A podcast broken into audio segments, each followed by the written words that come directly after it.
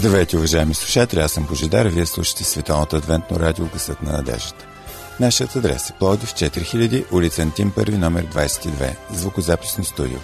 Телефонът, на който може да ни се обаждате е 633 533, с код на град Плодив 032.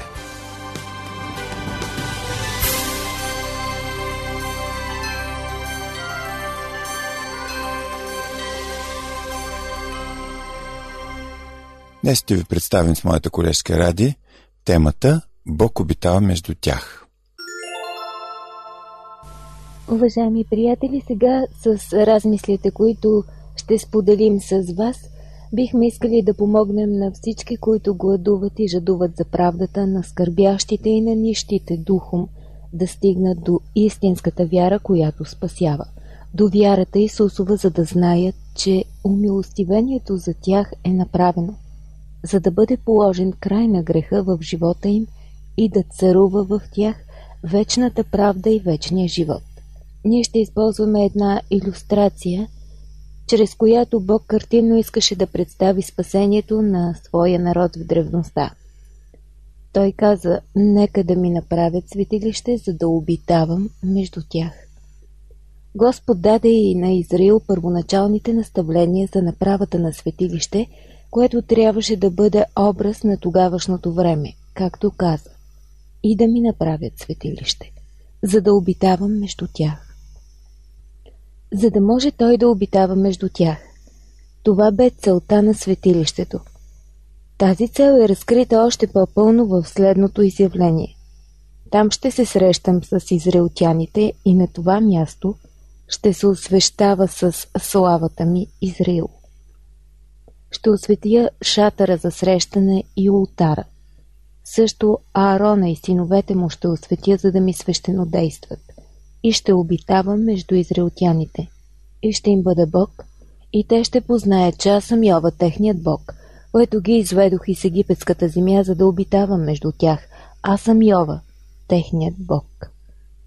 Целта не бе Бог да обитава всред тях, просто и само чрез поставянето на светилището всред лагера. Това е голяма грешка, която Израил допусна при употребата на светилището и почти напълно изгуби от погледа си истинската му цел. Вярно е, че чрез шекината Бог изявяваше своето присъствие в светилището, но дори и самото светилище и прекрасната му меблировка и това, че стоеше сред лагера, това не бе всичко – Имаше и жертви и приношения на народа и жертви и приношения за народа. Имаше свещеници с техните постоянни служби. Имаше и първосвещеник с особено свята служба. Без тези неща, светилището би било за Израил практически една безполезна вещ. А какво бе значението и целта на тези неща? Нека да проследим сега. Когато някой от Израилевите чеда направи нещо срещу която и да било от заповедите на Господа и така стане виновен, тогава доброволно донасяше пред вратата на светилището своето жертвено агне. Преди то да бъде принесено в жертва, съгрешилият полагаше ръце на главата му, изповядваше греховете си и то биваше прието като умилостивение за него. След това го заколваше. Неговата кръв се събираше в специален съд. Част от нея биваше попръсквана около ултара на всеизгарянето, който бе пред вратата на храма. Друга част бе помазвана върху роговете на кадилния олтар. Друга се попръскваше седем пъти пред Господа пред завесата на светилището. А остатъкът от кръвта се изливаше в основата на ултара за всеизгаране, който е при вратата на светилището. Самото агне се изгаряше на ултара на всеизгарането. Заключение за цялата тази служба е записано. И свещеникът ще направи умилостивение за неговите грехове, които е извършил, и ще му бъдат пустени. Подобна бе службата и в случай на грях от страна на цялото общество. Имаше също и постоянна служба сутрин и вечер за цялото общество. Но независимо дали службите бяха за отделни личности или за народа, заключение винаги се заявяваше. Свещеникът ще направи умилостивение, т.е. изкупление за него или за тях и греховете му ще бъдат пустени.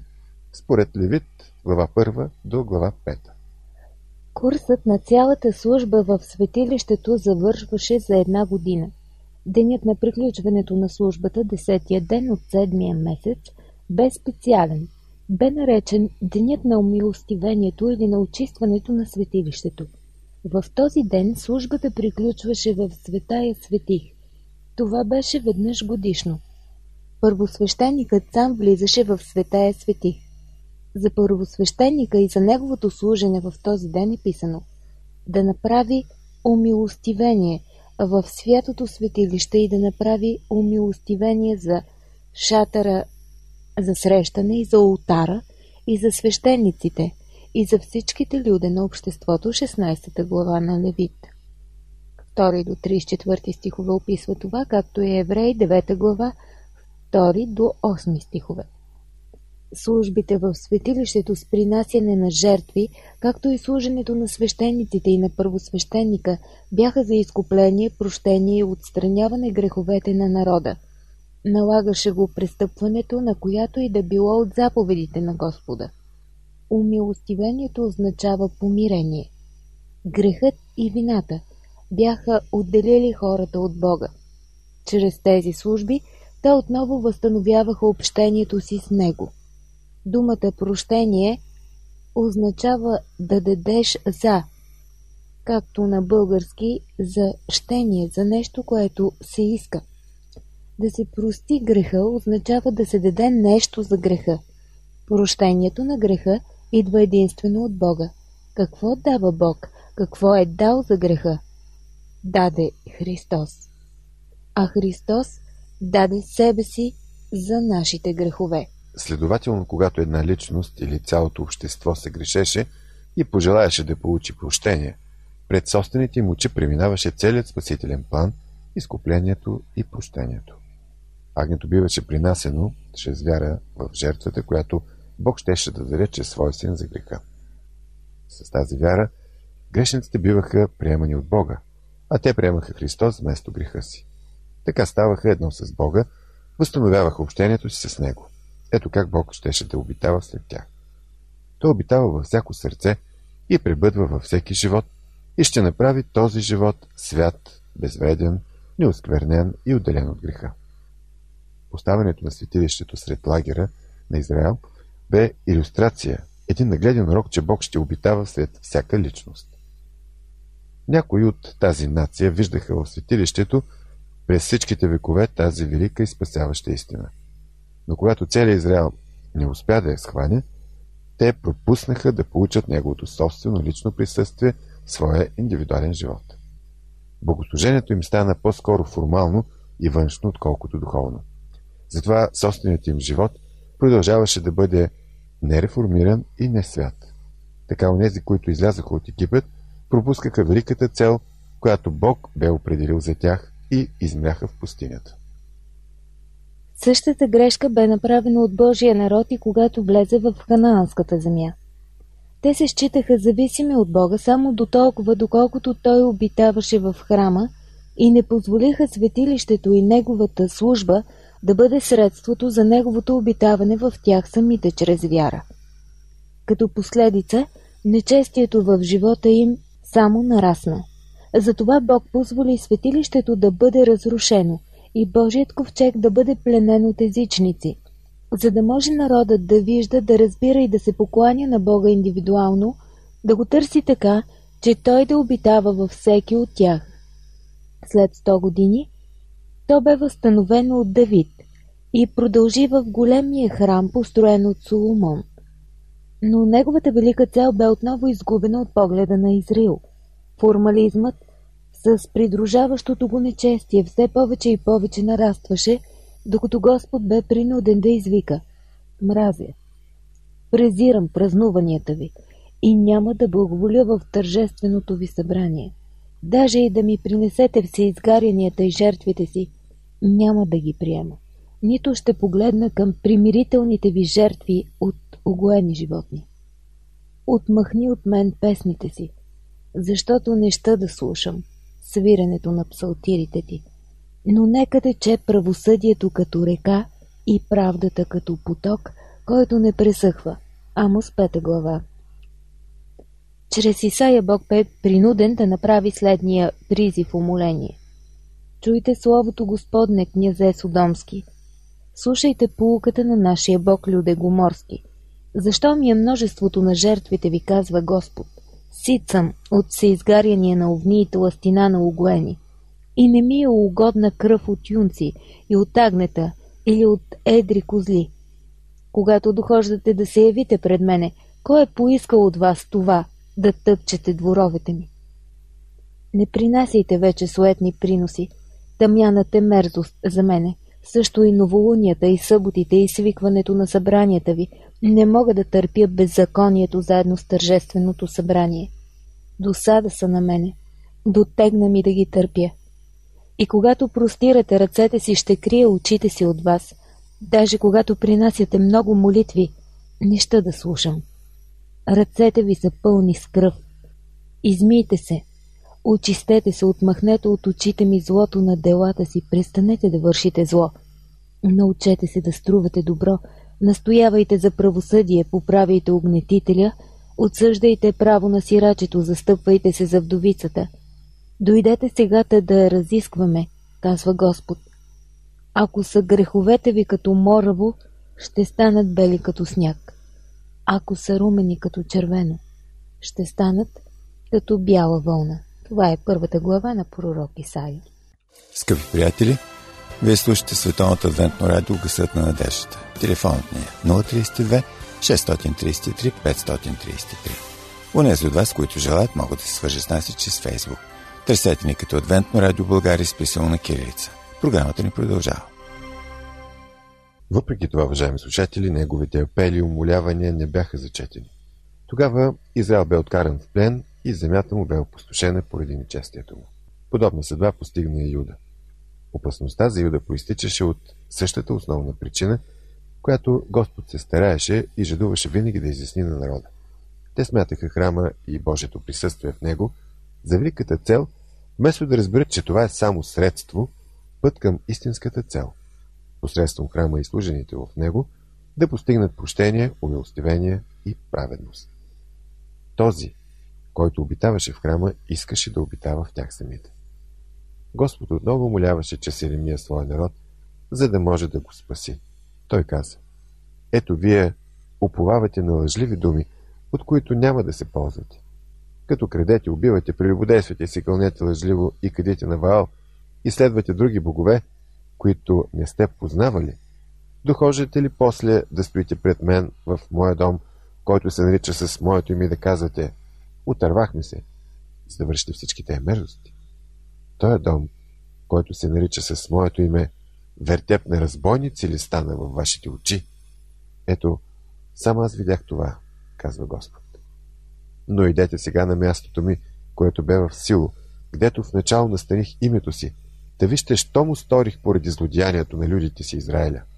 И сега, понеже извършихте всички тия неща, казва Господ, и аз ви говорих, като ставах рано и говорих, и вие не ме послушахте, и ви виках, но не отговорихте.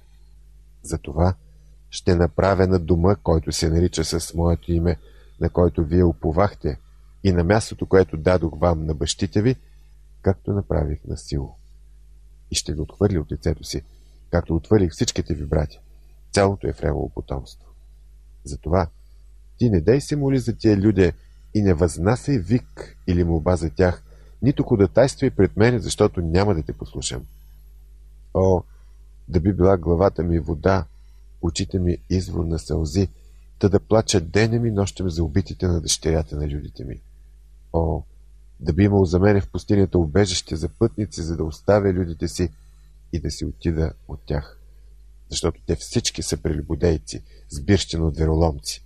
Запъват езика си, като че ли е лъкът им за лъжа, Засилват се на земята, но не за честност, защото напредват от зло към зло, а мене не познават. Тези думи са записани в книгата Еремия 7 глава, 8 до 16 стих и 9 глава, 1 до 3 стих. Кои бяха лъжливите думи, на които тези хора уповаваха?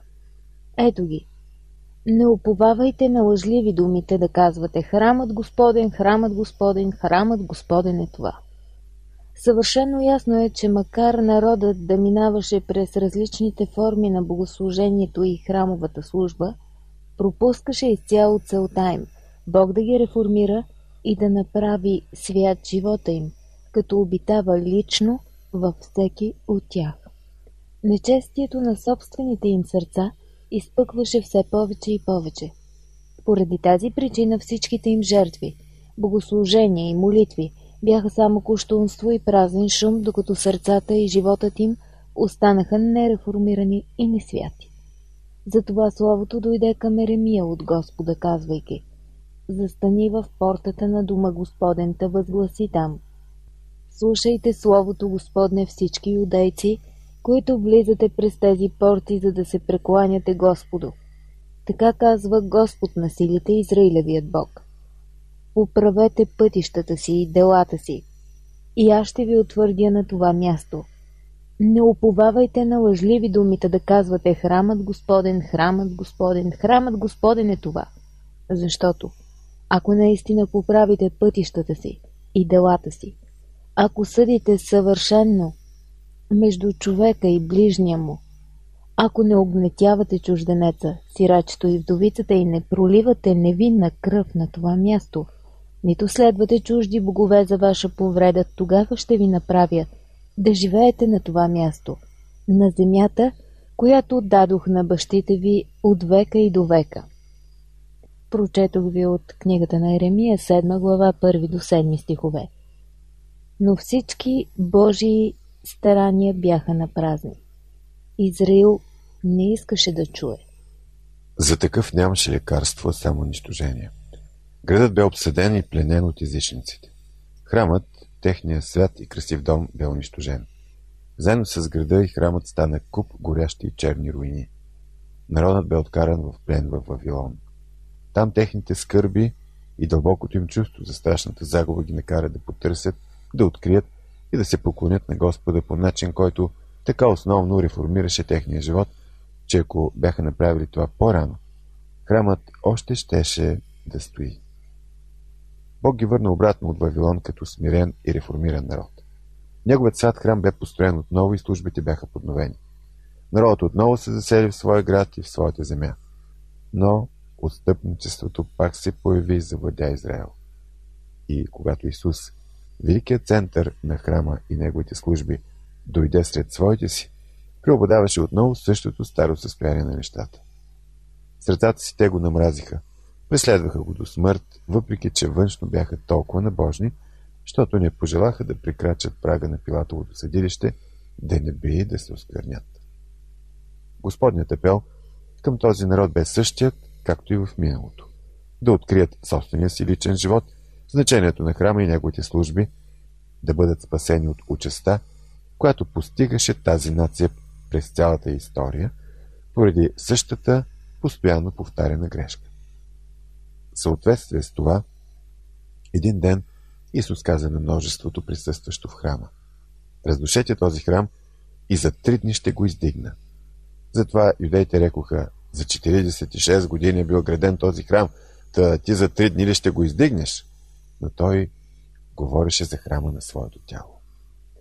Когато изговори това на народа, имайки предвид храма на своето тяло, Исус все още се опитваше, както и през цялата им история, да ги накара да схванат великата цел на храма и на неговите служби.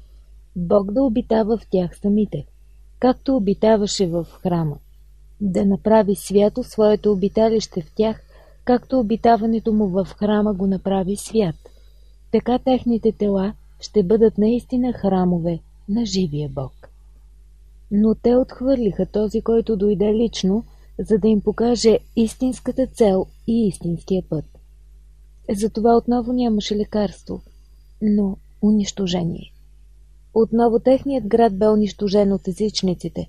Отново храмът, техният свят и красив дом бе опожарен. Отново бяха взети в плен и бяха разпръснати навсякъде, като скитници между народите, както е пророкувал Осия в деветата глава на своята книга, 17 стих. Отново Нека бъде подчертано, че земното светилище, земният храм с неговите служби и церемонии, бе нагледен урок и видимо представяне на онова, което съществуваше, но което бе невидимо.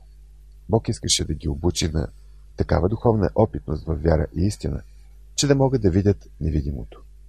постоянно разкриваше на целия народ, че той обитава сред тях, именно чрез свещеничеството, чрез службата и дейността на Христос в истинското светилище, което е на небето.